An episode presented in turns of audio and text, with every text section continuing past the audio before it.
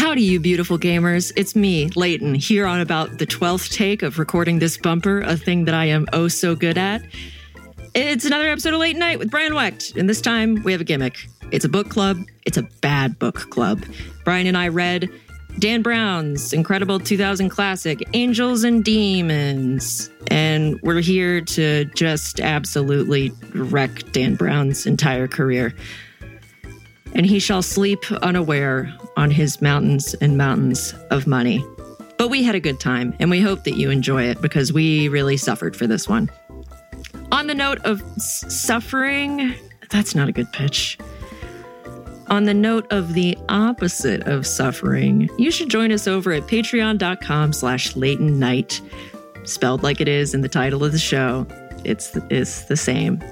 Uh, you can join us over there for as low as $2 a month. You get access to four years of video episodes.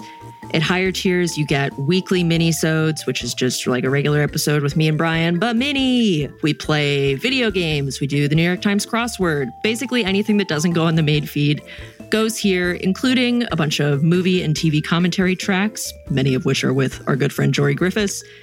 And you also get access to our fan Discord, which is a super positive, fun place for a bunch of nerds like you to make new friends. Anyway, patreon.com slash Leighton Night. Once again, I am Leighton Gray, and I am also very good at recording bumpers.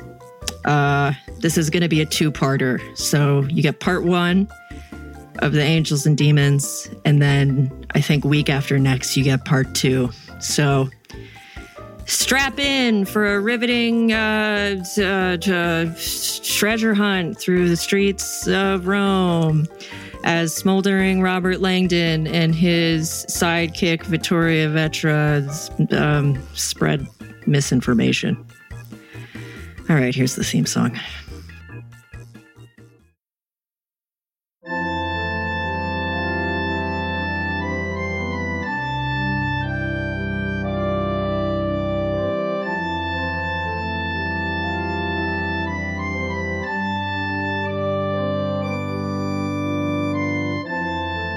Amazing. Much like the collision of matter and antimatter, huh?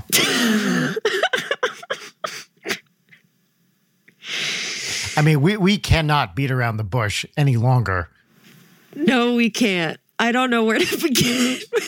maybe Well- we maybe we started how this whole thing started. Let's introduce the show so we don't have to worry about it. Everybody, Yeah, this is okay. Leighton Night with Brian Wecht. My name is Brian Wecht. Over here we have Leighton Gray. Leighton Gray, renowned game developer with Yes, renowned. piercing blue eyes, who Yes. uh, I can't even I can't even do this. And a bit. slender frame. Ah, yes, my lithe, uh, exercised, glistening, sultry, almond scented, Smoldering. Yeah. smoldering. Everything's And- smoldering. Dr. Brian Wecht with his piercing blue eyes and blue jeans. and blue jeans, my cool blue jeans. Leighton, I'm kind of a, a cool professor who, you know, I, I used to be uh, an Olympic swimmer. Uh, they Oh, called did me the people manatee. call you the dolphin? no, the manatee, because uh, because of my grace. So today we're talking. This is a first for the show. It's basically a book club. We're talking about the A book 2000 burning club.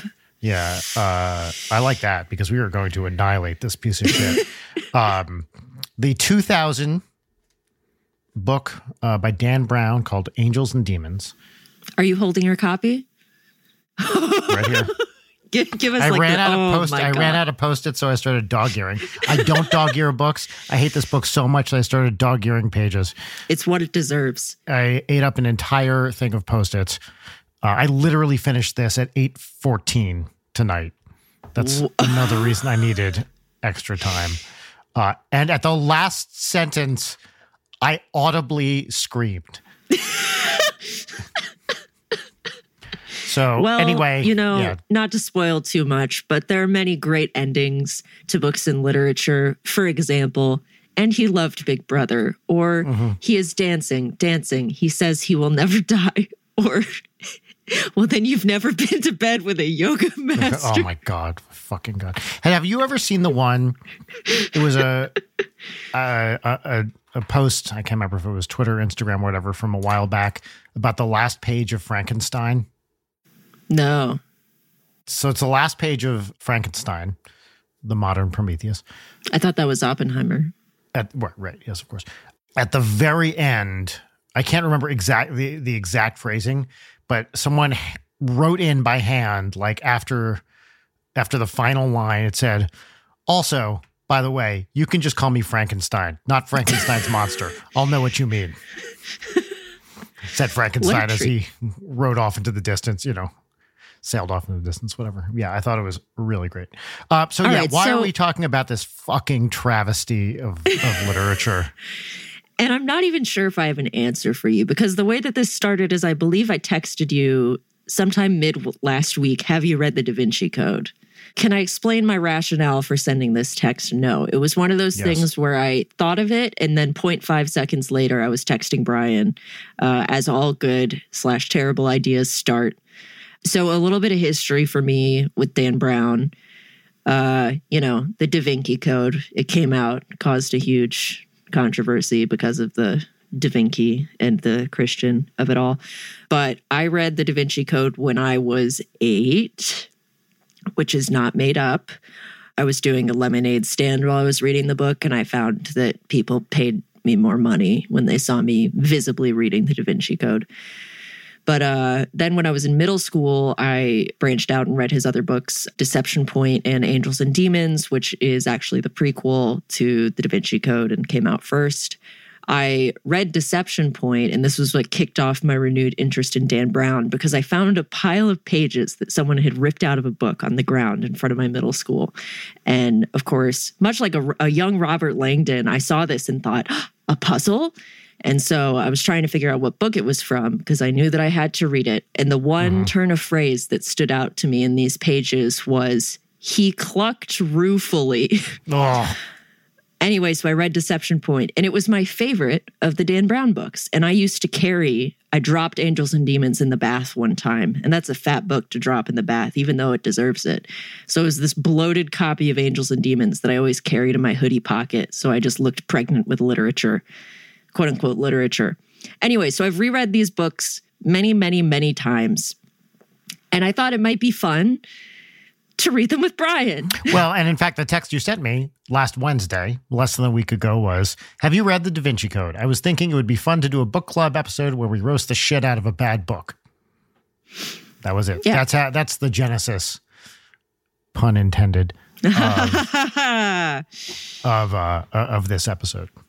And then your response was, Well, actually, my response is wrong. I said yes a long time ago.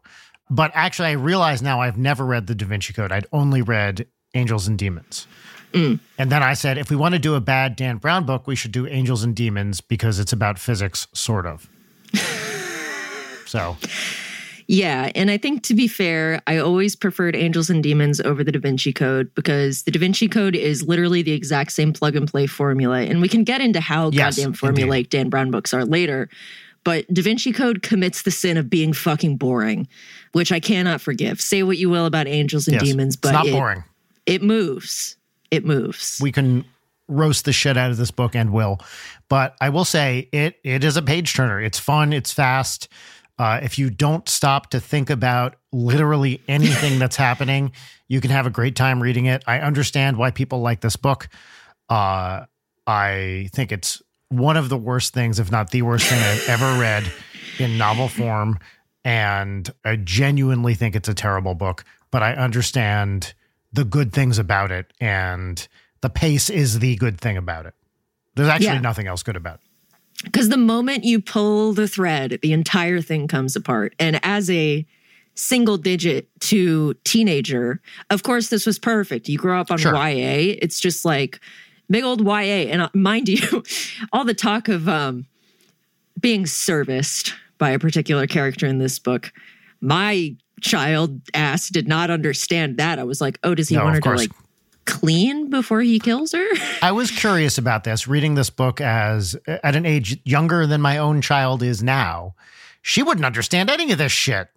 I think to be fair, I didn't read it until close to like I was maybe 10, 11 when I read Okay, Angels and Demons. Still, I think you probably wouldn't quite get what was going on, right? No, I was like, oh, they're they're smart. They're being so smart as they go smartly through Europe. Yes, but I'm ta- I'm talking about the the sex scenes. You probably didn't quite understand. No, either. But I don't think Dan Brown does either. uh, I I am 99 percent sure. To quote Maximilian, is that his name? Kohler. Uh, he had never known the touch of a woman. I believe oh that God. is also true about because by the way, he's in a wheelchair, so he's never known the touch of a woman. What the fuck are we talking about? It's the dumbest thing I've ever read. Wait, there was some other line in that paragraph, and I'll be looking at my phone because I hi- I highlighted all this stuff. But no, as you get Kohler's bitter, bitter backstory, um, and saying Yeah. that he because of God and Christians, he never felt the touch of a woman. I Yeah. subtlety Dan Brown doesn't know that bitch. I would actually like to start in talking about this book from the very beginning. So I would ask Good. you that you do a dramatic reading of the like one page prologue to this book because I think it maybe has one of the worst opening sentences Okay. I've ever read. So, uh, uh, uh, just a little bit of history with my book. I've had a copy of this book for more than 20 years. A very dear friend of mine gave this to me. It, this copy is inscribed, um, and he inscribed it. And I don't think this is telling tales out of school. Was a Christmas present. He said, For my favorite physicist who may think this book is a bunch of horseshit, Merry Christmas. um, so I had this book. I read it when he gave it to me because when people give me books, I read them. And I think I am the absolute wrong person to read this book and enjoy it because I worked at Harvard. I gave talks at slash lectured several times at CERN in the theoretical physics division. You know, I am a physicist. I know what he's fucking talking about. Now, I'm not an art historian, or should I say, symbologist, uh, someone who studies symbols, apparently. But look, as we all know, the key to really enjoying something like this is to not really know too much about it. And I know way too much about the places that are being referenced here and the topic that is extensively discussed, so extensively that I'm like, why would you do this to yourself? It's the biggest cell phone in modern literature to talk this much about something you don't fucking know about, by which I mean particle physics. I should not be reading this book because I, I am destined to hate it, which I did. So, yes. Well, anyway. A, we are 24 years late and, you know, spanning out to the Ron Howard films releases. We're deeply late with things that people have already said.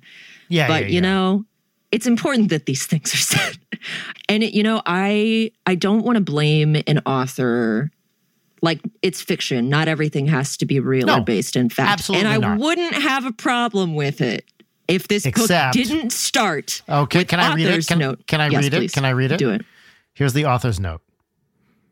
References to all works of art, tombs, tunnels, and architecture in Rome are entirely factual, as are their exact locations. they can still be seen today. The Brotherhood of the Illuminati is also factual. now, I might ask, what does factual mean in this case?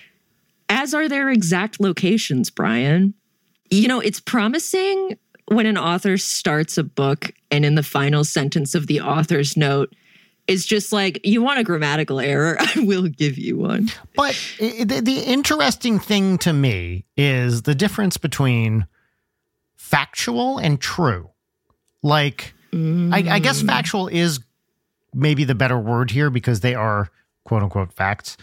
But it, it kind of stood out to me as a tortured phrase. Like, there's a better way of there are a lot this of than- tortured oh, phrases in this even- book At one point, he used the word, uh, what was it? Pentagrammal, which is not a word. I, I, I checked in the dictionary because it really rubbed my my ears the wrong way, and I was like, okay, pentagonal, sure, but pentagrammal? Nope, that's nowhere to be found. Anyway, I'm not quite sure what he means by factual here, but also he commits grievous errors against fact on like literally page one or whatever. And immediately you're like, okay, everything this guy says is complete horseshit. Yeah and that's the thing that's the problem with slowing down to check this because i think in the past when i've reread this book like i reread this in the past year just as a quick little read and i probably read most of it stoned while almost falling asleep as i do That's the with way to books do often it. Yeah. Yeah. And, the, you know, going through it with a fine tooth comb to talk about it on this podcast, it's just like You know, I Oh was. God. I even texted you the like English is the universal language of silence (BTW), which you said is a true true thing. Yeah. But because I can't trust a goddamn thing the man says, I'm doubting and googling everything, and half the should. time it's just made up. There's a whole made up. thing about how skepticism is evil in this book. That's like a fucking quote. Oh, that whole fucking thing. All right. Did you want me to um, read the prologue? Because it's yes, terrible. you should read the prologue, and I just everybody please pay attention to this first sentence. Physicist Leonardo Vetra smelled burning flesh, and he knew it was his own. He stared up in terror at the dark figure looming over him. What do you want? By the way, exclamation point right away instead of a question mark at the end of one. La chiave, the raspy voice replied. The password. Because, by the way, this guy doesn't speak Italian. He had to be had to translate it for English. Yeah. But also You know, to the whatever. Italian. Don't okay. Well, I should just read it and not it. but I don't. The intruder pressed down again, grinding the white hot object deeper into Vestra's chest.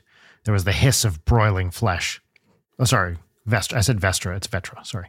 Vetra cl- cried out in agony. There is no password. He felt himself drifting towards unconsciousness. The figure glared. Ne avevo paura, or however you say that. I was afraid of that. Vetra fought to keep his senses, but the darkness was closing in. His only solace was in knowing his attacker would never obtain what he had come for. A moment later, however, the figure produced a blade and brought it to Vetra's face. The blade hovered, carefully, surgically. For the love of God! Vetra screamed. But it was too late. Fucking piece of shit. So You know. Brian, you have a promising future in audiobook reading. Why, thank you, Leighton. High atop the steps of the Great Pyramid of Giza, a young woman laughed and called down to him. Robert, hurry up. I knew I should have married a younger man. Her smile was magic. He struggled to keep up, but his legs felt like stone. Wait, he begged, please. As he climbed, his vision began to blur. There was a thundering in his ears. I must reach her. But when he looked up again, the woman had disappeared. In her place stood an old man with rotting teeth. The man stared down, curling his lips into a lonely grimace. Then he let out a scream of anguish that resounded across the desert. Robert Langdon awoke with a start from his nightmare. He had been reading the book Angels and Demons by Dan Brown. the worst thing he'd ever read. This can't be real, he muttered to himself. A book this bad can't possibly exist. But then he looked down, and the book he was holding was the book Angels and Demons by Dan Brown. Wait, said Robert Langdon. Am I a fictional character or am I real? His smoldering gaze looked down at his own creamy thighs. I'm not going to continue this bit. Were you, was that all off the dome? Yes, That was fabulous. thank you. I would like to skip forward like a page because I want to talk about the way that Dan Brown introduces characters. Because if it's a man, that's one thing. If it's a woman, Dan Brown has a compulsive need to blurt out their weight immediately. Every single time. I actually looked around in this book because it's so obvious. People, and they're usually overweight, by the way. At some point in oh, the book, I, I tried to make note of anytime a new male character was introduced, what the description was. And not once did I find a an indication of the man's weight. However, every single woman that he introduces, her Of which weight there are is very commented few. upon. Very few. There's like five, maybe. Her weight is noted immediately. and it's insane. By the way, also, how does he refer to his protagonist in the book? Shall we start with how his appearance is introduced?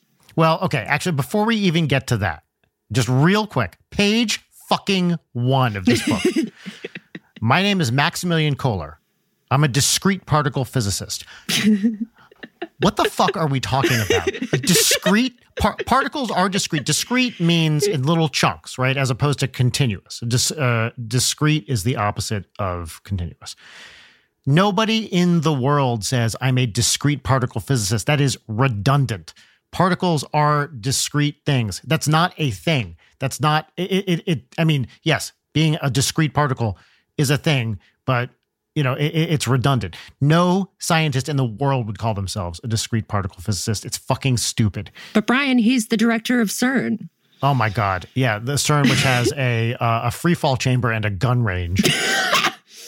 the free fall chamber, which Dan Brown thinks it's very important to note that there's a fat woman in there. Oh, he's got to talk about plot relevant. Yeah, he's got to talk about the fat lady in the in the free fall chamber right away. I was like, "Are you kidding me with this discrete particle physics?" And then you're a professor of religious iconography at Harvard University. Do you what I fucking symbology? I hate the talk of symbology as if it's a real thing. Look, it might. Mm-hmm. By the way, the shit that we're saying might be wrong, but please, I'm going to say something Dan Brown has never said. Please fact check us. if I say something wrong, I want to know about it. Such concerns don't seem to ever cross Dan Brown's mind. Anyway, discrete particle physicist fucking got me because right away I was like, I hate this dude. Okay, please continue. Okay, before we got to that, I forgot about the other thing that I love on page fucking two. A knowing groan escaped Langdon's lips. This had oh, happened so before. groaning. One of the perils of writing books about religious symbology was the calls from religious zealots who wanted him to confirm their latest sign from God. Last month, a stripper from Oklahoma had promised yep. Langdon the best sex of his mm-hmm. life if he would best fly down and life. verify the authenticity of a cruciform that had magically appeared on her bed sheets. The Shroud of Tulsa, Langdon had called it. I, I this is going to there be. There we go. Best sex of his life, right there. There it is. This is going to be the first of almost every five pages that Dan Brown talks about how much everyone badly wants to fuck Robert Langdon, who is Everybody. totally not Dan Brown's self insert at all. Please don't flip to the back and look at the author photo after reading the oh description oh of Robert Langdon, which we will now proceed to read. As Langdon sat on his brass Maharishi's chest and savored the warmth of the chocolate, the bay window caught his reflection. The image was distorted and pale, like a ghost. An aging ghost, he thought. cruelly reminded. It's the fucking dumbest thing I've ever read. An aging ghost. An aging ghost.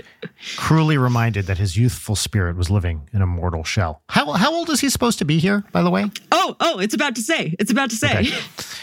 Yes. Although not overly handsome in a classical sense, the 40 year old Langdon. Wait, it says it's it says 45 year old for me. Does it say? Oh, mine says 40. Yeah, it does. Look you can't see shit here, but to be fair, I'm reading a pirated copy that has crazy. some iffy. Uh, okay. Interesting. Either way, 40 or 45. Okay, 40. Hello?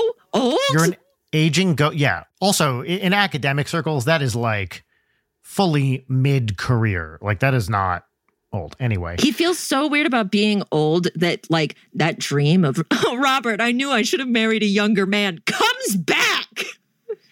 Guy's eight years younger than I am. I fucking hate him. Uh, the 40 year old Langdon had what his female colleagues referred to as an erudite appeal. Wisps of gray in his thick brown hair, probing blue eyes. Mm, sound familiar? Mm, mm.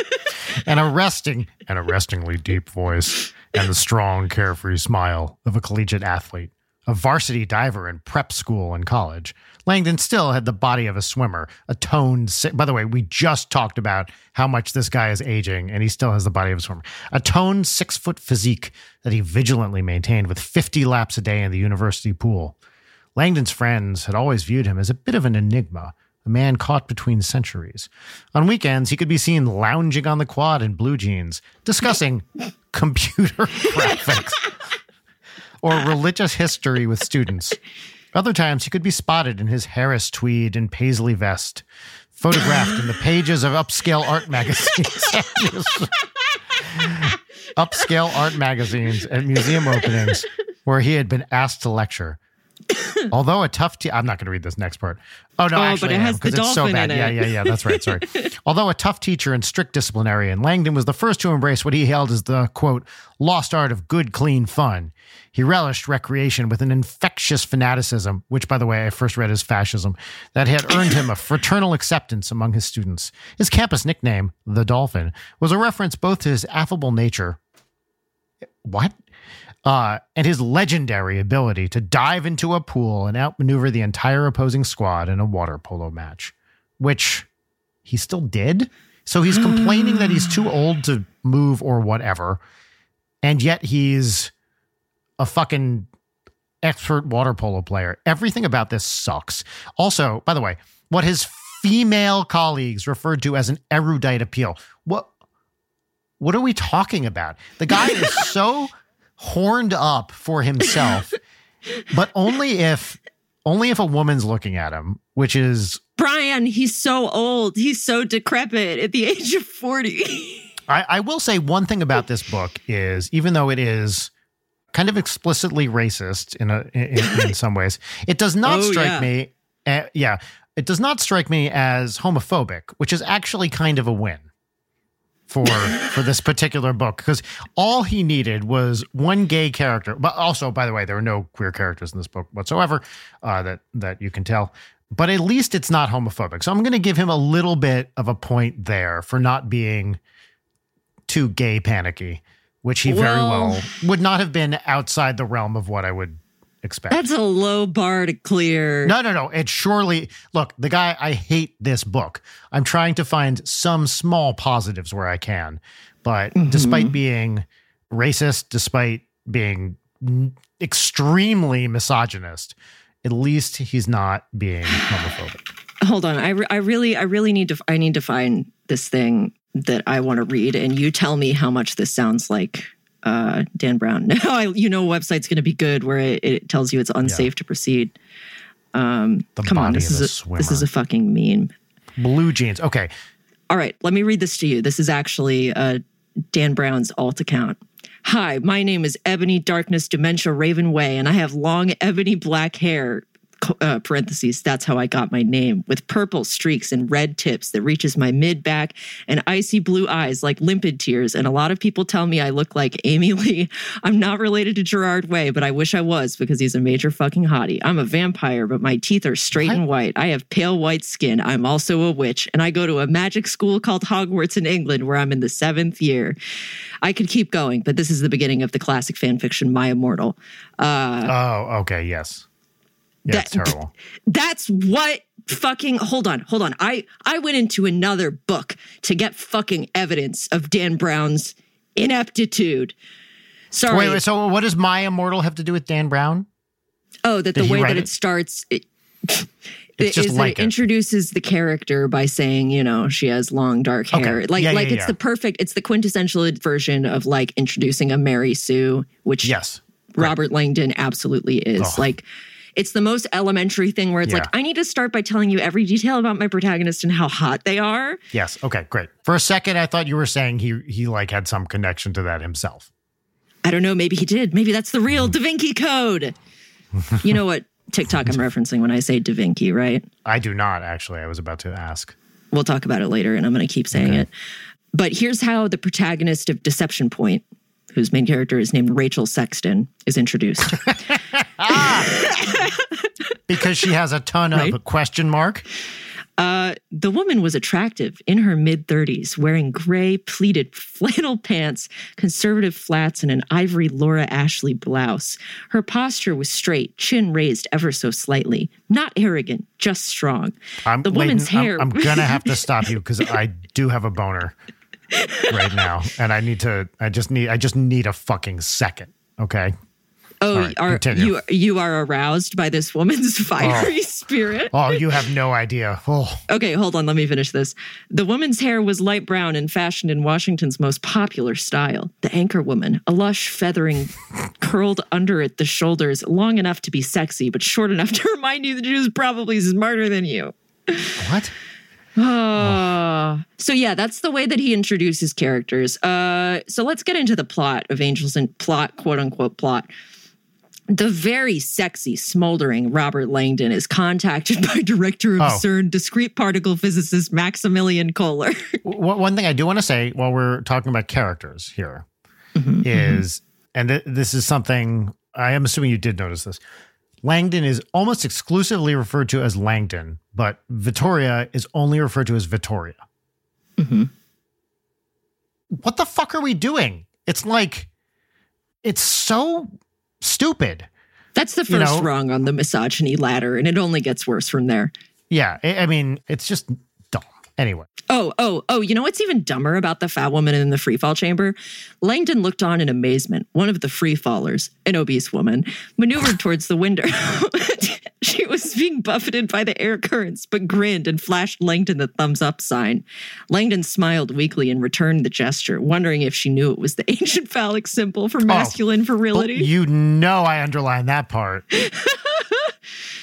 He started down the corridor again. One square yard of drag will slow a falling body Oh. almost 20%. Langdon nodded blankly. He never suspected that later that night, in a country Okay. hundreds of miles away, the information would save his life. Well, this is this is maybe the dumbest. Pl- okay, we can get into this as as the book goes on, but what is it about the twenty percent that actually enters into the into this at all? He jumps out of a plane, he grabs for a thing that's a Helicopter. sorry, thank you, helicopter. He grabs for a thing that's a parachute. Where are we dealing with twenty percent? This is not relevant at all. It's like all you need to know is Well, no, no, he didn't grab a parachute. He grabbed the windscreen cover of Oh, the sure. helicopter, which totally held falling Yes. from Oh, however high it was, which was totally high enough to get out of the radius of the antimatter bomb, which they repeatedly emphasized would destroy the entire. Vi- going that high, they had six minutes left on the fucking clock. not Are even. you kidding not me? even. I think when they took off, they had three minutes or whatever. Also, spoilers for this dumbass book. Nobody Oh, put yeah, yourselves no. through this. We're we're doing you a favor. Don't, don't read it. Anyway, please continue with this amazing plot.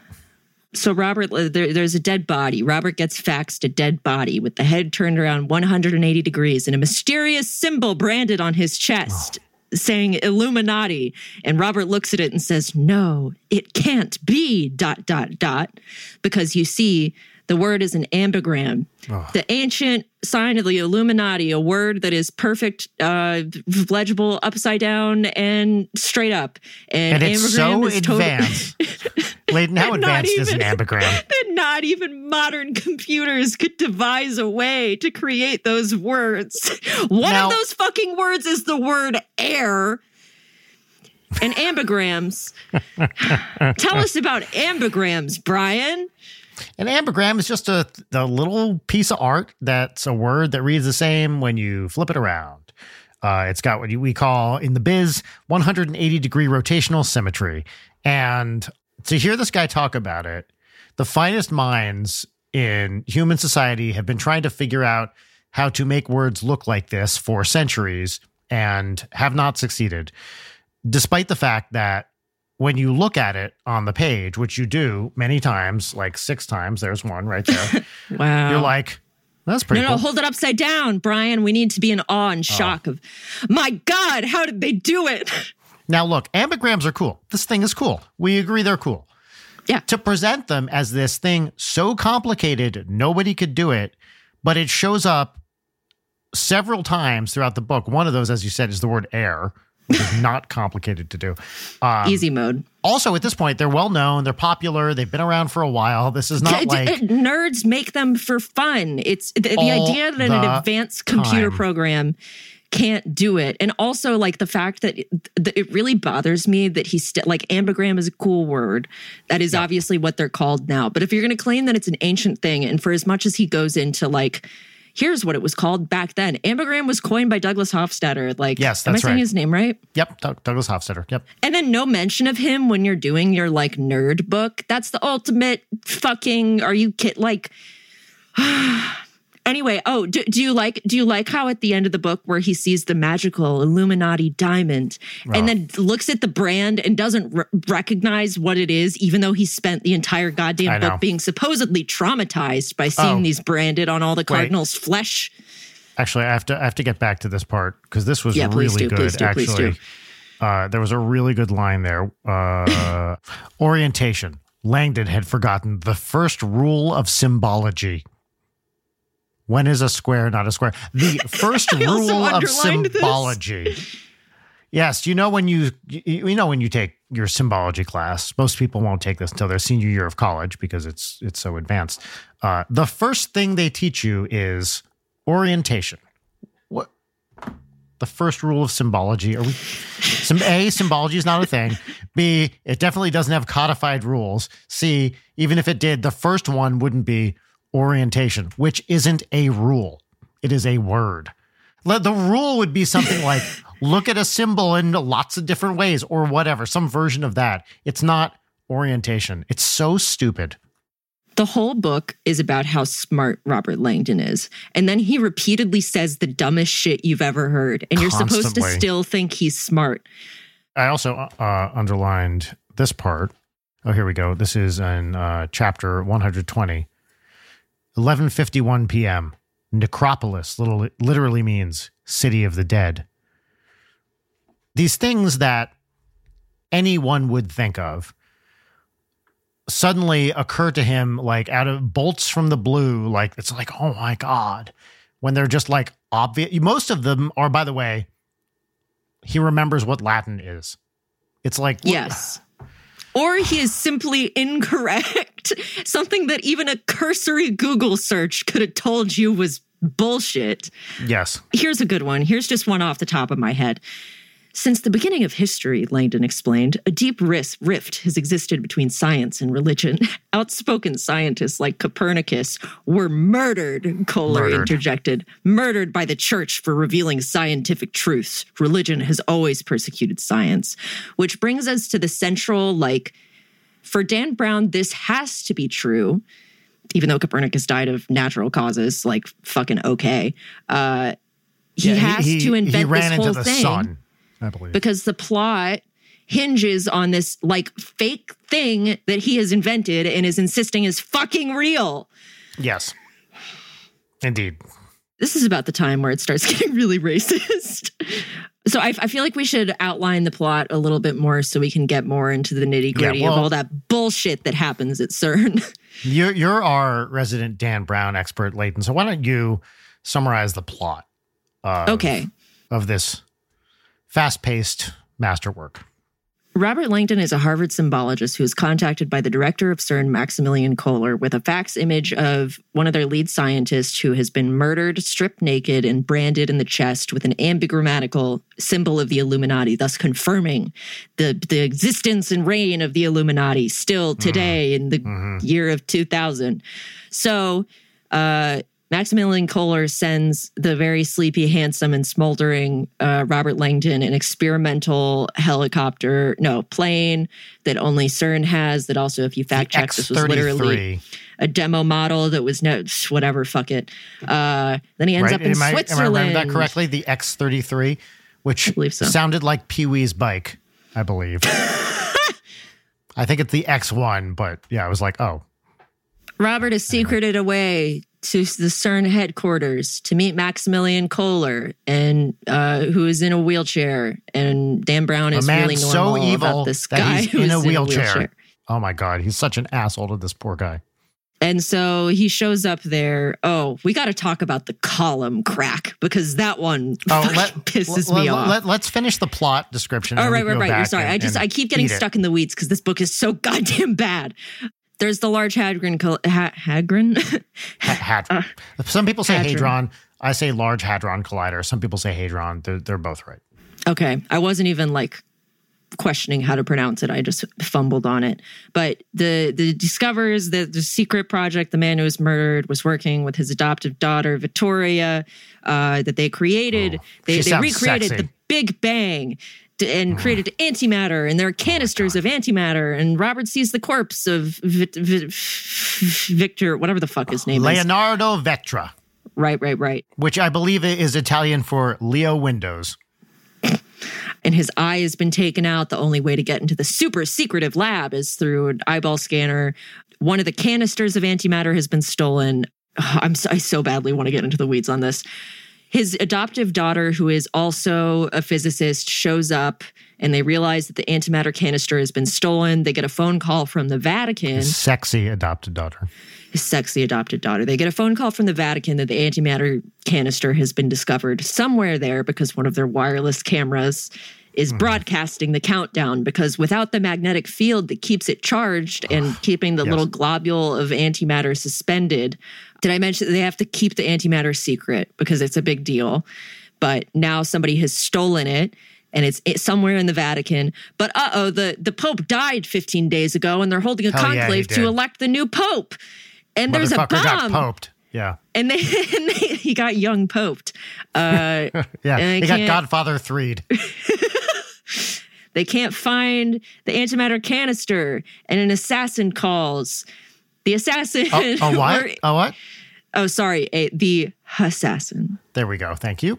And lets them know that this is the Illuminati's revenge for La Purga, a thing that totally fucking happened of the church murdering a bunch of scientists, and says that for card, you know, the the preferiti, also not the Oh. fucking word for the preferred papal candidates. By the way, I misunderstood that. I thought La purga referred to the church killing Muslims. Is it not? no, I don't think that's what they oh, meant. okay. It could be, you know, there's a lot of killing by the church going on here, which, to be clear, did happen. Mostly for good reasons. not the way that Dan Brown claims. Where was I? But yes, the the assassin has has abducted the four cardinals who were most likely to be elected pope, and is saying that he's going to sacrifice them on virgin sacrifices on the altars of science. And now it's up to sexy scientist Vittoria Vetra and uh, crack And uh, even sexier Harvard sexy Robert Langdon to solve the problems and go on a treasure hunt through Rome to stop the murders before they happen and find the antimatter canister before it detonates and levels the Vatican. That's the That's the that's plot. the fucking plot. Spoiler alert, they succeed. And we get a dope ass new pope at the end. Oh, this new fucking pope. He's actually my favorite character in the book. Two new popes. Yeah, actually. you know what? You're right. Two new popes. Dos popes, as they say. Uh, there's also an important character here. I mean, there are many important characters here we're glossing over. Let's talk about is it the Cam- Camerlenio? How do you say it? Oh, uh, Car- Carlo Ventresca. Yes. Let me actually read this word to make sure that I'm. They say it only about six billion times. I'd never heard Yeah, it it's like GN in the word. Yeah, yeah, Camerlenio, I guess. Or is, is it, wait, is Yo, is that GN? I have no idea. I'm not sure. Camerlengo. We'll call him Carlo. I don't know. I don't know how to say it. Uh, call, let's call him the camel. We're not going to do that. Um, Okay, that's fine. that's Carlo. Camerlengo. He was the Pope's right hand man and is a helpful, benevolent figure to the protagonist of the book. Sure would be a shame if he turned out to be secretly evil. Oh my God! Only they wait, but there's a character you keep calling Janice. Janice, however, I, I, it's Janice. Right? I've already said Janice. You keep referring to this person named. What do you say, Janice or Janice? I was in my head, I was saying Janice Janice. Great. We'll call him Janice because it runs. because Janice just sounds like Sopranos character Janice. Yeah, she's a Muppet. Um, so Janus, there's a character, uh, a, a person. we have to talk. We, we need to talk Janus. about the assassin. Oh, this fucking guy. let me some context. In every single Dan Brown book, there are many things about his books that are formulaic. Let's say first chapter is a brief chapter describing a renowned so- scholar like uh, Victor Vetra Ass or Jacques Saunière in Da Vinci Code being murdered by an assassin. The said assassin then trails the protagonist with their evil black eyes, and Yep. their Oh. only trait is that they are evil. At least in Da Vinci Code, Silas gets a little bit of a personality. But for example, in Dece- Dece- I almost called it Decepticon, um, Deception Point, and not the song by Le Tigre, uh, is fucking. Delta Squad One, who is never characterized through the entire book. It's just a crack team of assassins hunting Michael Tolland and Rachel Sexton. I hate how much I know about Deception Point. It's like I'm not Yeah. okay with it. Anyway, in this book, we're introduced to the assassin, who is the one in the first scene of the book, who is, as is repeatedly and pretty much the only trait of this man, as is emphasized by Dan Brown, is that he's Middle Eastern and he's evil. Oh, and he loves And to fuck. Don't forget, he's- how much he loves to fuck someone. How All the he time. loves to be aroused. The first scene we actually get with him, we never find out his real name, just that he's the assassin. So for a paragraph, he's talking about how assassin or assassin, however you're supposed to say it, means blah blah blah. He says assassin a couple times, and then at the next paragraph, as if it's a reveal at this point, he says it was now pronounced assassin, which is one letter different. It would only take a symbologist to figure that one out. This happens all the time where they he drops these things that are supposed to be like truth bombs on you, and you're like, yeah, obviously. And it, it it's such a self own every single time. It makes me so mad. Anyway, the first scene that we get of his personality is after he's killed Vetra. he goes to a brothel and hmm. selects his reward. His reward, yes. So he really wants to fuck. And when he's making the Oh. threat, the threat Loves to phone fuck. call to Carlo and the Swiss guard, whose uniforms were not fucking designed by Michelangelo. That's an urban legend, Dan Brown. Fuck. One Google search, you fucking Which, to be fair, didn't exist when he wrote this. Google was not a thing when he wrote this. Oh, But- oh, but CERN invented the internet, Brian. They invented the World Wide Web. They should. They invented it. That like little bam right there. I mean, that's not whatever. Whatever. Again, anyway, when he's making the threat phone call, hold on, I need to find the exact I am a no, you know, I don't even need to find it because I know what the line is. A woman of spirit, I am aroused is what he says to Victoria when she's like, "You killed my father." On this call, which sets up literally just comes back around because towards the climax, he abducts Victoria, and then the whole he like he binds her and he knocks her out with a pr- pressure point on the back of her head or whatever. See, that was the stupidest thing I've ever read. And then his dream. What's his dream, Leighton? How does he want her to go out in life? He wants her to, and this phrase is used multiple times, quote unquote, service him, and then Yes. slitting her throat at the moment of his climax. Yep. He wants to jizz in her throat as he slits it. And it's, oh, it's just And so what dumb. does what pray tell does Vittoria smell like before he Oh. wants to do that? that would be musk. And also, the sentence is just she smelled of musk, Of mu- which is there are ma- there are so many kinds of musk, and believe me, I know. Like just to say she smelled of musk would be like saying like she smelled like a flower. Okay, you're a fucking writer, dude. Give me He's something to go on here. She smelled like elephant musk. Good, finally, I know what you're talking about. I do, by the way. I think that brings us to we need to talk about how Victoria gets introduced. Before we get to her, can we talk about CERN a little first? Please, please, please, please. Let me get back to the columns. I don't know what he's talking about when he talks about CERN. As I'm just going to read some passages I highlighted from CERN here. Hold on. Please do. He's walking around the CERN campus as if to accentuate the collegiate atmosphere. CERN, by the way, is not collegiate, it's a research institution. Two long haired hippies hurled a frisbee back and forth while enjoying Mahler's Fourth Symphony blaring from a dorm window. It- It's just. no. Okay. The brightest minds on earth. He has such a boner for these fucking guys at CERN. And there, there are plenty of smart people that work at CERN. I'm not saying they're not, but he fetishizes every single thing he talks about to the stupidest level possible. Um, halfway to the bottom, a young man jogged by. I'm, I'm just kind of skipping around here. His t shirt proclaimed the message no gut, no glory. Langdon looked after him, mystified. Gut? General Unified Theory, Kohler quipped. His quip was the phrase General Unified Theory, the theory of everything. Also, those are different things. The General Unified Theory is not a theory of everything, but The way that Dan Brown tries to make snarky jokes that don't even come close to qualifying as jokes that he insists are the most clever thing. oh my God. This is especially apparent in Oh. the signature way that he ends his books, but we'll get to that shit later. I didn't even pick up on this before. He says General Unified Theory. It's actually, that's wrong. It's Grand Unified Theory.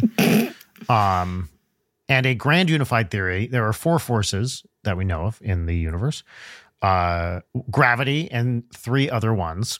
When you unify those other three, that's the Grand Unified Theory. A theory of everything is like something that unifies gravity as well. They're different fucking things. One is a theory without gravity, one's a theory with gravity. It's fucking stupid.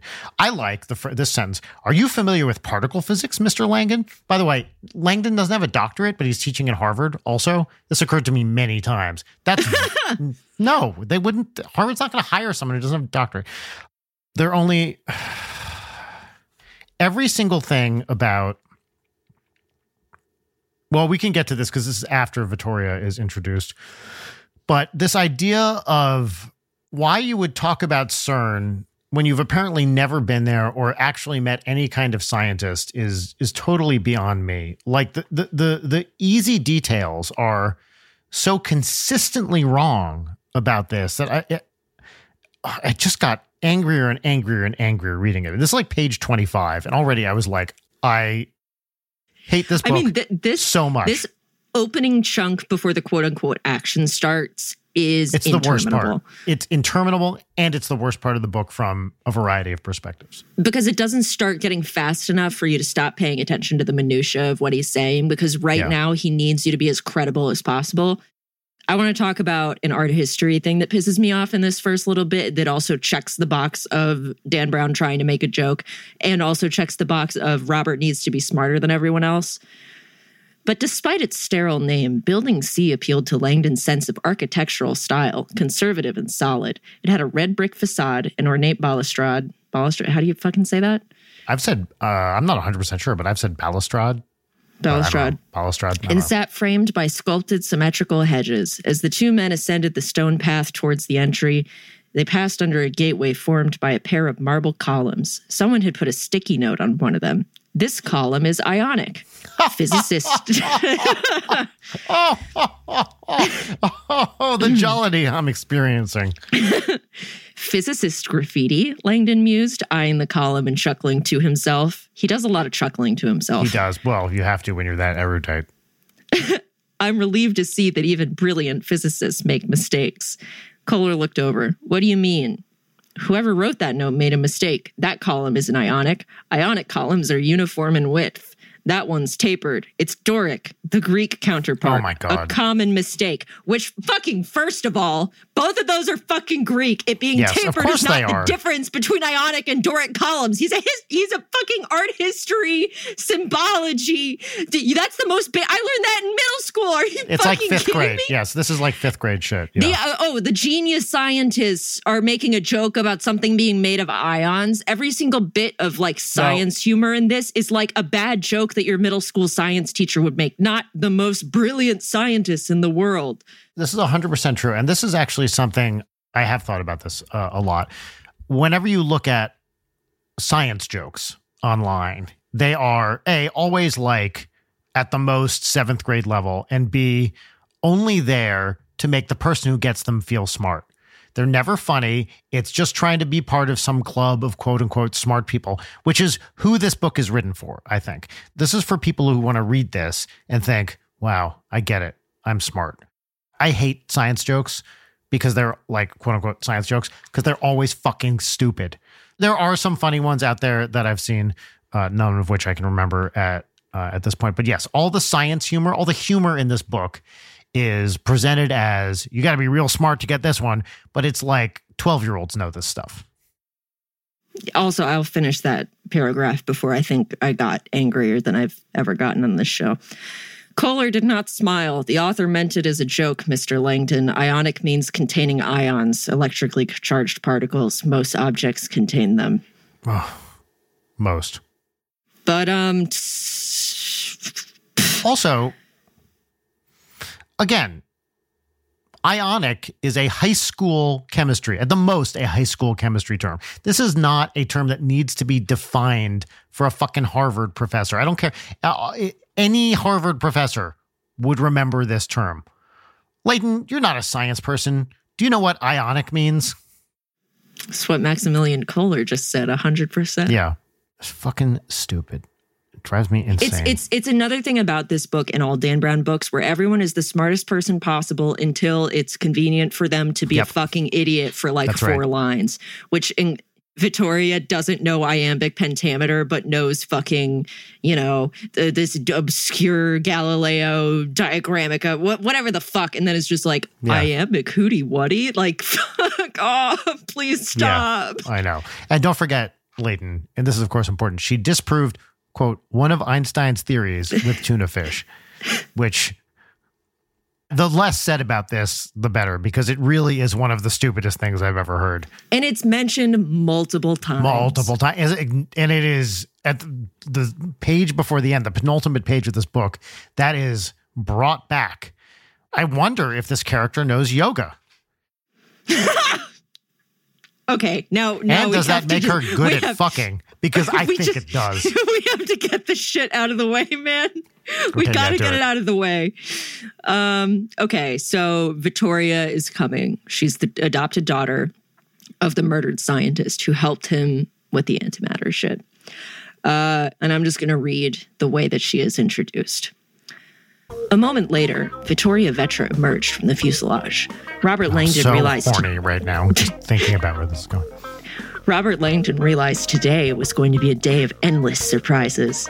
Descending from the chopper in her khaki shorts and white sleeveless top, Vittoria Vetra looked nothing like the bookish physicist he had expected. Lithe and graceful, she was tall, with chestnut skin and long black hair that swirled in the back wind of the rotors. Her face was unmistakably Italian, not overly beautiful. I love the negging. The negging is so but funny. possessing full earthy features that even at 20 yards seemed to exude Earthy. a raw sensuality. As the air currents buffeted her body, her clothes clung, accentuating her slender torso and small breasts. It's incredible. Miss Vetra is a woman of tremendous personal strength, Kohler said, seeming to sense Langdon's captivation. She spends months at a time working in dangerous ecological systems. She is a strict vegetarian and CERN's resident guru of Hatha Yoga. Hatha Yoga? Langdon mused. The ancient Hadawara? the ancient Buddhist art of meditative stretching seemed an odd proficiency for the physicist's daughter of a Catholic priest. It's Oh not God. fucking Buddhist. are, you, are you fucking serious? That actually, I didn't know. It's not Buddhist. It's Hindu. That's the origin. It's like Buddhists do it, but like the origin of it is Hinduism. I knew it was India, but I didn't know. Uh, yeah, okay, cool. Good to know. This most basic. I, I have to stop. I don't know anything about the other. Stop. This is killing me. Yeah, like he's so horned up for this fucking character. You can you can feel Dan Brown getting a Dan boner while he's writing about this lady. He's like, mm, yeah, oh nice, oh Langdon yeah. watched Victoria approach. She had obviously been crying, her deep sable eyes filled with emotions Langdon could not place. Can you really not fucking place them? yeah. By the way, title of ep: Langdon Night with Brian Wecht. Perfect. I really wanted to name it I Could Be Your Angle or Your Demon. Oh, uh, sorry. That yes, of course, that's better. Yeah, I forgot about that. Yeah, I here's another thing that I want to bring up with this.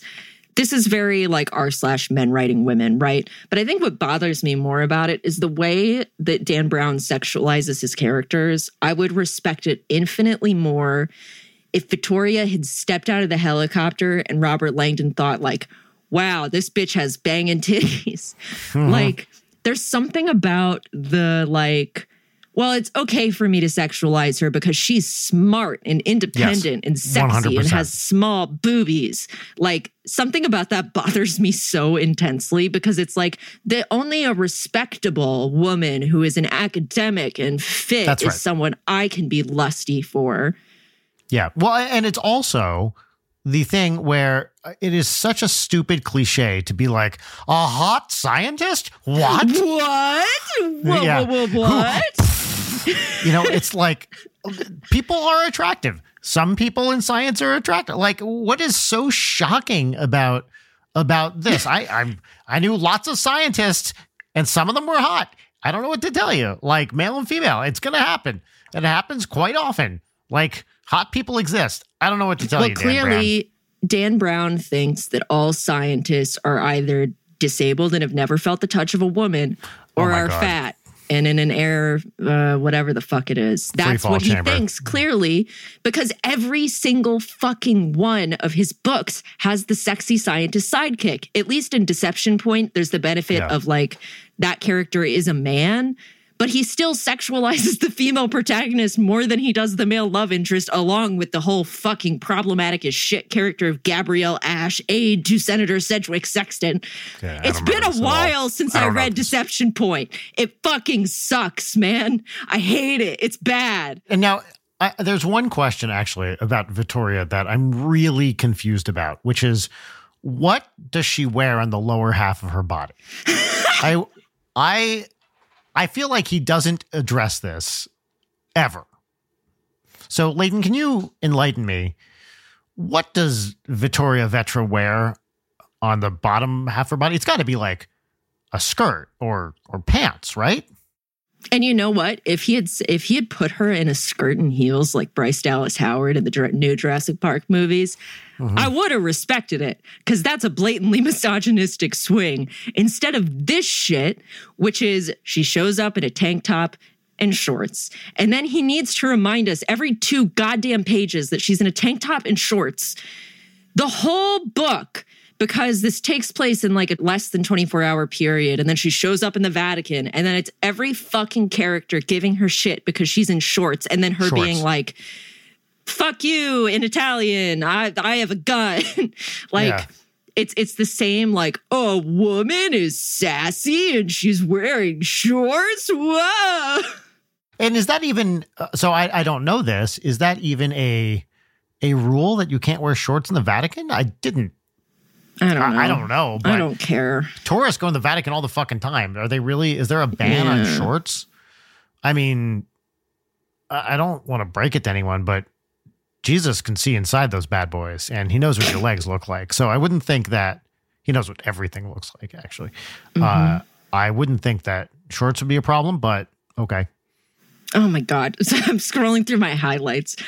I sense you've heard of antimatter, Mr. Langdon. Oh. Vittoria was studying him, her dark skin in stark contrast to the white lab. The antimatter stuff. Okay. Let's talk about the antimatter stuff. Please. I'm in chapter 21 now. Which it takes this long. Yeah. We're not even done with the exposition. Langdon looked up. He felt suddenly dumb. Yes, well, sort of. A faint smile crossed her lips. You watch Star Trek. Langdon flushed. Well, my students enjoy. He frowned. Isn't antimatter what fuels the USS Enterprise? You got to say USS, obviously. She nodded. Mm-hmm. Good science fiction has its roots in good science. So antimatter is real? Okay. People have known that antimatter is a real thing forever at this point, like many, many years. I mean, I forget when the first positron was discovered 50s, maybe something like that, maybe earlier. I don't remember. But the existence of antimatter, hypothesized originally, I believe, by Dirac famously, it's not a mystery that it exists. Okay. The idea that antimatter is this thing where people are like, wait, that's real? What? Nobody knew that. No, it's just, it's so obviously real. I'm going to look this up right now. Pos- I'm going to guess positron was first observed in the 50s. Positron, first observation. 1932. 32. Okay. Oh, right. It's Anderson. Yeah, famously. So it's been, it's like super old at this point. It's not a fucking shock. And to present it as if it's this thing that the director of CERN would be like, wait, you're telling me. And also, by the way, there's there's some point, is it right here? Yes, here. Later, just a couple paragraphs down. Kohler scowled, but a vacuum would pull out the matter also. There would be no way to separate the particles. He applied a magnetic field matter arced right and antimatter arced left. They are polar opposites. At that instant, Kohler's wall of doubt seemed to crack. This is the stupidest fucking thing I've ever heard. This is high school level physics. Literally, the way magnetic fields act on charged particles is they they act oppositely. The, the force equation has a charge in it. It goes opposite. This is how positrons were first observed. It's like they're going through a, a, bubble chamber whatever. It's got the same radius as the electrons going the wrong direction. This is basic fucking science. And that the director of CERN would be like, oh my God, he applied a magnetic field. it, it, it is high school, not even high school. It's like the most basic shit imaginable. This guy's supposed to be like the best particle physicist in the world, and he's losing his shit over the existence of a magnetic field pulling charged particles in different directions. It's so fucking stupid. Drives me nuts. Oh, here. He looked up. This is the next sentence where I stopped. He looked up at Vittoria in clear astonishment and then, without warning, was overcome by a fit of coughing. Incredible, he said, wiping his mouth. And yet, it seems Lest his logic was still forget resisting. he is disabled. oh my god. Anyway, this whole antimatter thing is so dumb. And it's again, I don't know what science Dan Brown took. Well, I do none. Um, but it, it, it's just so astonishingly stupid. It blew my mind. Anyway, That's that. Yeah. Enough said about antimatter. Anytime he mentions, oh, there was a line early on. I skipped this part because it's right in the middle of the two sections I just read. Antimatter is real, a fact of nature. Everything has an opposite. Protons have electrons. Up quarks have down quarks. The opposite of a proton is not an electron. it's called an antiproton and it's fucking antimatter, by the way. The opposite of an up quark is not a down quark. I mean, in some vague sense, I guess maybe, but no. No one would call those opposites. Oh, but Brian, just as long as you don't slander any quarks or mesons. Oh, yeah, a that's in there too. Don't slander. from the fucking book. Yeah. By the way, mesons are made up of quarks. It's a whatever. Um, yeah. Everything has an opposite. Protons have electrons. I couldn't believe it when I read that. Opposite. Now, they're oppositely charged particles, sure, but they are not opposites. The antimatter counterpart to an electron is a positron. The antiproton is the antimatter equivalent of a proton made of antiquarks. It's fucking stupid. I hate this so much. I'm, I'm like visibly angry over this section of the book. Here's another nitpick that I only know about because I did do a fair bit of Googling about like fact checking this book. Um, Vittoria felt tears of frustration welling right below the surface. Bavarian Illuminati, New World Order, Steve Jackson computer Oh, games yeah. have the techies here play it on the internet. Is that real? It would be one thing if he brought it up and made up a new game, but he specifically mentions it's Steve Jackson computer games. I this played a bunch of Steve Jackson games when I was a kid. is a card game. Yeah. The specific game he's talking about is a fucking card game. Insane. Now, now we need to talk about the dial tone, the dial tone issue. Hit me with the dial tone. So they're underground with the LHC, realizing that the antimatter ca- canister has been stolen. They're getting the call from the Vatican. Vittoria wants to call the authorities because Maximilian Kohler has not yet, for reasons, and she whips out her cell phone to make a call, but that is foiled because turning away from Kohler, she snapped open her phone. Mm. You can't do that, he said. Just try Her and sultry stop eyes me. blazing. Yeah. Kohler did not move. An instant later, Vittoria un- realized why. This far underground, her cell phone had no dial tone. now, what has a dial tone, Brian? Oh, that would be a landline. Wait. Is it a cell phone? So it would be one thing if he had said that once. He then proceeds to talk about his cell phone having a dial tone like five more times. And now it's very interesting that Dan Brown would acknowledge that when she's that far underground, her cell phone doesn't have a signal. Well, hmm. A big part of this book is the live feed of a security camera that's wireless that was stolen from the Vatican to broadcast an antimatter bomb that is counting down in real time by the second accurately. They don't know where the bomb is. They cannot trace the signal of the wireless camera that they know is in the compound and they have the most advanced tracking shit and they can't locate the signal of a shitty security camera. I digress. Later in the book, it's revealed that the antimatter canister is buried deep underground. You know, the rock upon which the church is built, or whatever the fuck. So, okay, so you agree that if something is that deep underground, it won't get a dial tone, but we have HD live to the second updates of the antimatter canister counting down. Are you fucking kidding me? There, by the way, oh, yeah, extremely stupid. I'm just going to say this before I forget. There's actually a theorem that there's no stable equilibrium in magnetic fields. So you literally couldn't do the canister that suspends the antimatter in it. It's like actually impossible. Yeah. Anyway, you know, but actually, that doesn't bother me so much. I'll suspend disbelief to be like, okay, there's a canister full of antimatter. That doesn't really bother me.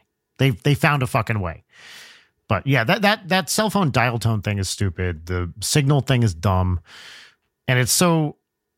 I don't know. There's just a million ways of getting around it too. We that we discovered a cord that was going up and taking the signal. You know, it's like you could address this in two sentences and not make it an issue. And this is later. The guard took it, clicked it on, waited for a dial tone, and then apparently satisfied it was indeed nothing more than a phone, returned it to her. Vittoria slid it back into her pocket. Yeah. Also, this is while she's getting patted down and Oh. frisked. And the Tell whole thing is about how she couldn't possibly be hiding under thing over, under her tiny shorts, Mm-hmm. and Robert checked. Yeah, Oh my Her god. tiny shorts. Oh, I wait. Here's a post-it with a star on it. What does this mean? Ooh, I must la have really la. hated this one. oh yeah, here's my favorite sentence in the book. Oxygen is an oxidant. Oh, was this when they're in the archive? Uh, yes, oxygen is an oxidant, so hermetic vaults contain very little of it. Oxygen is an oxidant. I, I hate that sentence so much. What does he mean? What is he talking about? Oxy- it's, whatever. It's so dumb. As I mentioned, I've been watching all of the eight weeks of the trial of Letitia Stauch, who murdered her stepson. And a lot of that trial is playing hours of audio of her interrogations and staged phone calls that they did to get her to confess anything. This mm-hmm. woman is an expert level bullshitter. She will talk in circles for hours and hours and hours. And when I'm, you know, I've been listening to this nonstop. And so I listen to it and say out loud to myself, Letitia, what the fuck are you talking about? What are you talking about? And as I've been rereading Angels and Demons, I realized I've been doing the exact same Oh, yeah. thing of pacing around going, What are you talking about? What are you talking about? I have not audibly reacted to a book this much in decades, perhaps. Here's another one. I, I, I'm just going to go randomly through this. This is when they first discovered that the, I think the Cardinals are about to be killed or whatever. Page 157 of my, it's section, uh, chapter 41. I like this too. In 90 minutes, it begins, the caller said with a note of finality. One and hour, a mathematical progression of death. One an hour, a mathematical progression. I mean, technically, sure, but it's not like there's a complicated math series that we're trying to figure out. The series Basic goes counting. one, one, one, one. It's mathematical and that involves numbers. It, it- I, fucking, it, it's dumb. It's so. I've said this a billion times. I, I, I just scrolled past the fact that I highlighted that exact thing. Yeah, a mathematical progression of death. Hmm, sounds horny. Oh, here's a here's a note I wrote to myself. What languages does Vittoria speak? Because sometimes in the text he will mention when she's speaking Italian, and he'll mm-hmm. mention presumably when she's not speaking Italian, she's speaking English. But then frequently characters will be like, like we, we said before, it's like Sposare la cappella. This is in section 36. You're leaving the chapel or you're leaving to sweep the chapel. I do not understand why Italian characters are translating Italian to other Italian characters, which happens on literally every page of this book. And I understand, look, I get it. I know that to make it accessible to us, we have to do that. But it's so intellectually dissatisfying to have this happen all the time. And he And it's clumsy. it's clum that's that's the problem it's clumsy and if he called it out you know a little bit more I, langdon's there she's going to talk in english to him he doesn't speak much italian okay fine but she does it to other italians it's so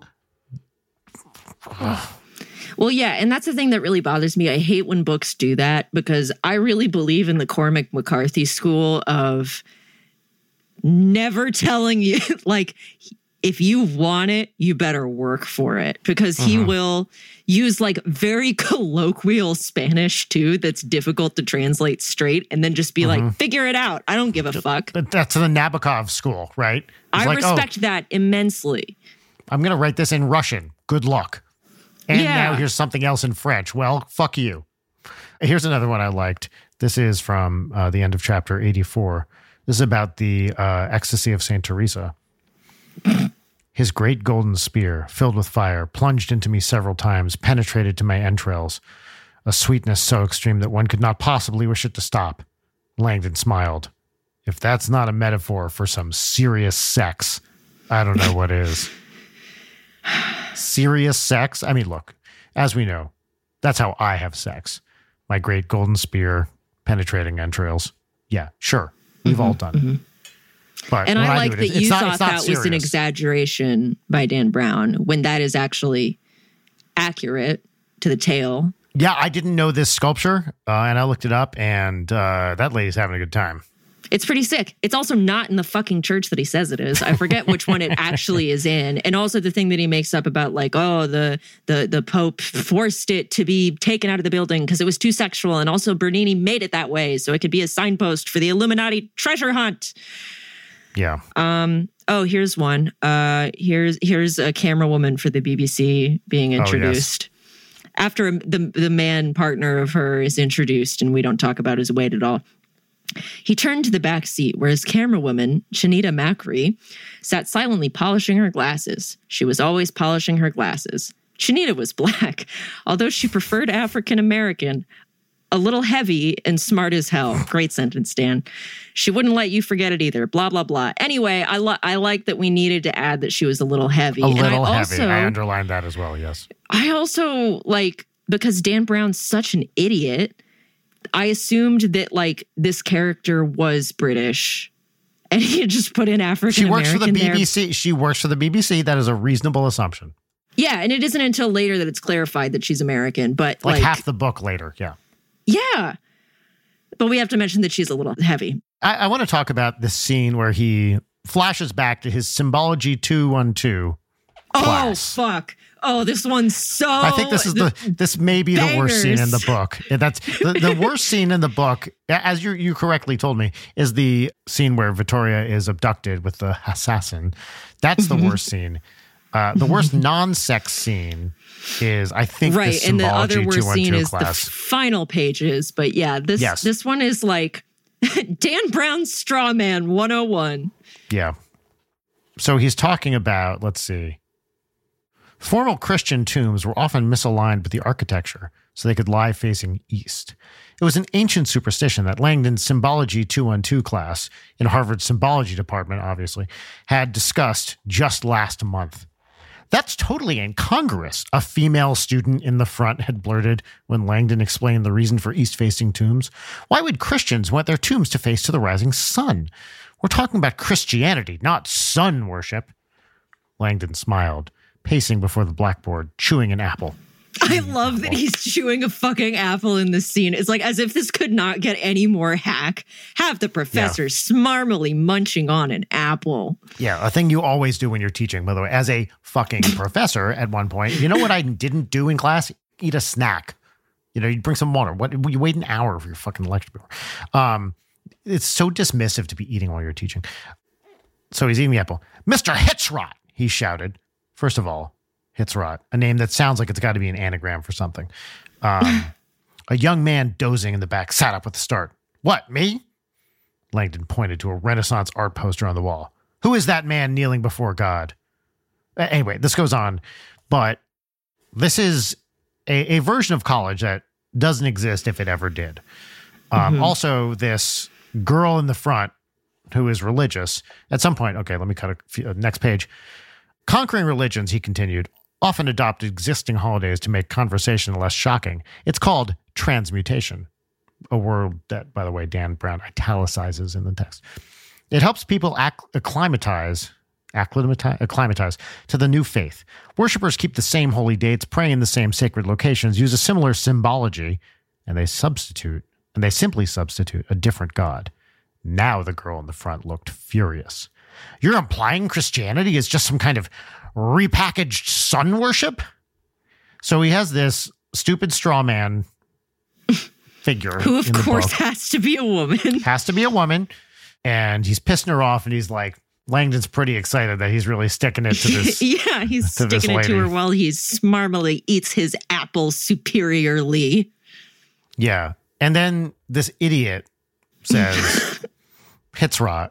I know something Christian that's original. How about our image of God? Christian art never portrays God as the hawk sun god or as an Aztec or as anything weird. It always shows God as an old man with a white beard. So our image of God is original, right? The, no one's gonna. Look, I'm not saying Harvard students are all geniuses because they ain't.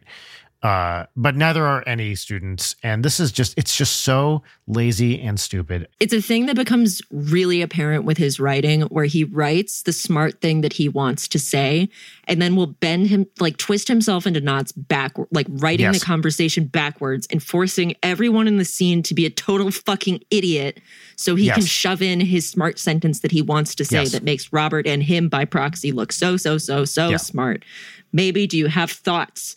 Perhaps some thoughts on the blatant fucking racism in this book. Well, let's talk about that. I mean, I, I don't know what else there is to say about it, except it's, as far as we It's can tell, it's cartoonish. it's it's cartoon. Now, I will say, Wait, sorry, you didn't you didn't even get to the worst part of that symbology 212 scene. yeah, uh, which is what? The Aztecs. Oh, yeah. Sorry. Right. Of course. Uh, I skipped over this, but at some point he says the practice of God eating, that is Holy Communion, was borrowed from the Aztecs. now, I had to look up when exactly the Aztecs were around.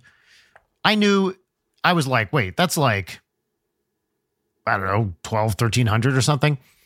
It's like 1300, which is, by the way, now here, here's a little, a little uh, rule of thumb that you can use to talk about Christianity and when the Aztecs were in relation to Christianity. That number 1300, that's not just a random number. That generally refers to the number of years after the start of Christianity that something happened. And to say that the communion was borrowed from the Aztecs, a society that didn't exist until like a thousand fucking years after the beginnings of Christianity is is so insane and how that could get past anybody, anybody, is totally beyond me. I do not Because understand. Because he means it is like a gotcha of like, bet you didn't know this one. Well, yeah, nobody knew it because it's made up. It's made up. Robert Langdon should be fucking fired. well, you know what? I don't think he's on the payroll because he doesn't have a PhD. He's Mr. Langdon. And th- this is definitely a guy, by the way, who would absolutely correct everybody if he had a better title. So if he was Doctor or Professor Langdon, why he's not Professor Langdon is absolutely, he sh- if he teaches a college class in the US, he's a professor. Why he's not constantly asking people to call him Professor Langdon is nuts. Because he's insufferable. Yeah, he- Everyone that's calls what I mean. literally, literally, as one of the cardinals is dying, one of them is like, "This is hell." The other one is literally actively drowning after being branded, and is just Yeah. like, "Huh, that guy has kind eyes." Yes, I noticed that. Yeah, he's surrounded in chains at the bottom of uh of, of the fountain or whatever, and he looks at Robert Langdon who's trying to save him, and is like, "This guy gets it right. But and then he dies. peacefully. he dies. He drowns. He dies peacefully. Dan Brown goes out of his way to say that guy dies peacefully. Um, And, and, look, and it's, we- we're an hour like and a half everyone, in. It feels like we've been doing this for five minutes. I could do this all night. I know, me too. Do we make this a two-parter?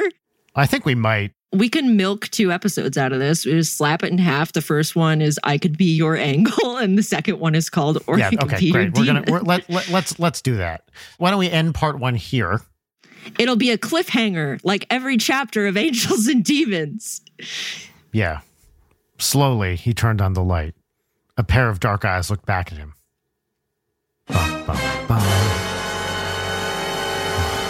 All right, we're going to stop here. Uh, what's popping for me this week is everything but this book.